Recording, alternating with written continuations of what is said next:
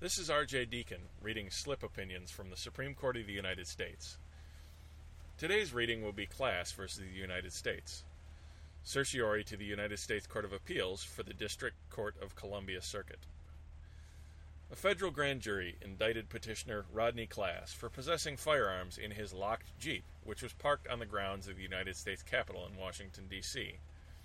Appearing pro se, Class asked the district court to dismiss the indictment.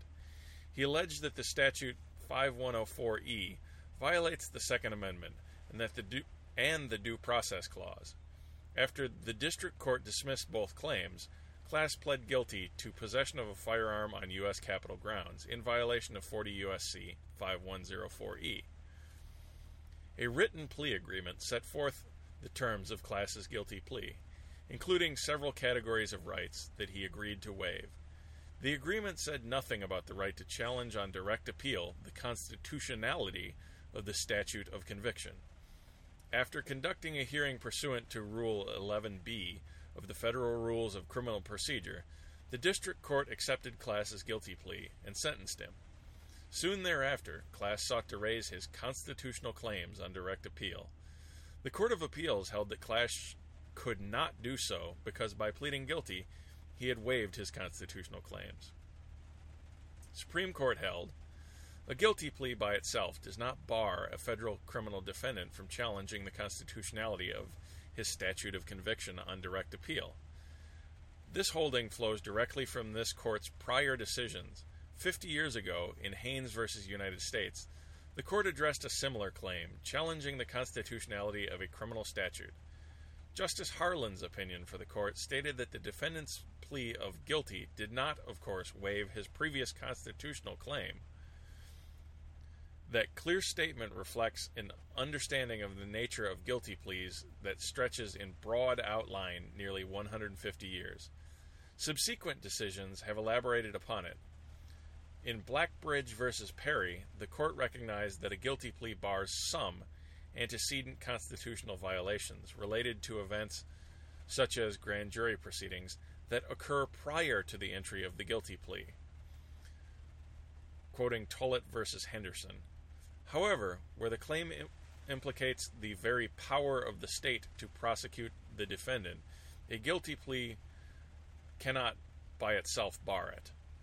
Likewise, in Menna v. New York, the court held that because the defendant's claim was that the state may not convict him no matter how validly his factual guilt is established, his guilty plea therefore did not bar the claim.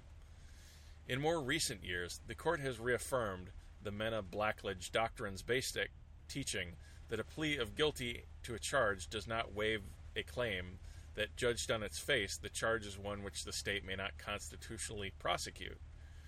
United States v. Broce, quoting Menna. In this case, Class neither expressly nor implicitly waived his constitutional claims by pleading guilty. As this court understands them, the claims at issue here do not contradict the terms of the indictment or written plea agreement, and they cannot, can be resolved on the basis of the existing record. Class challenges the government's power to criminalize his admitted conduct and thereby calls into question the government's power to constitutionally prosecute him. A guilty plea does not bar a direct appeal in these circumstances.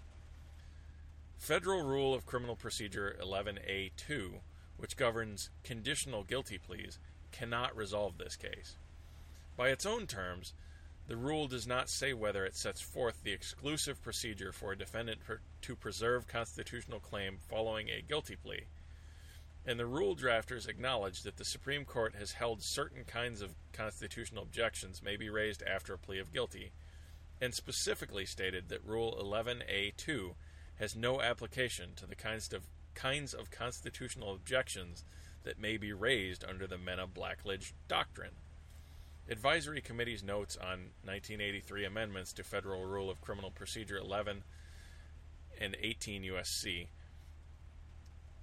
Because the applicability of Menna Blackledge Doctrine is at issue here, Rule 11A2 cannot resolve this case.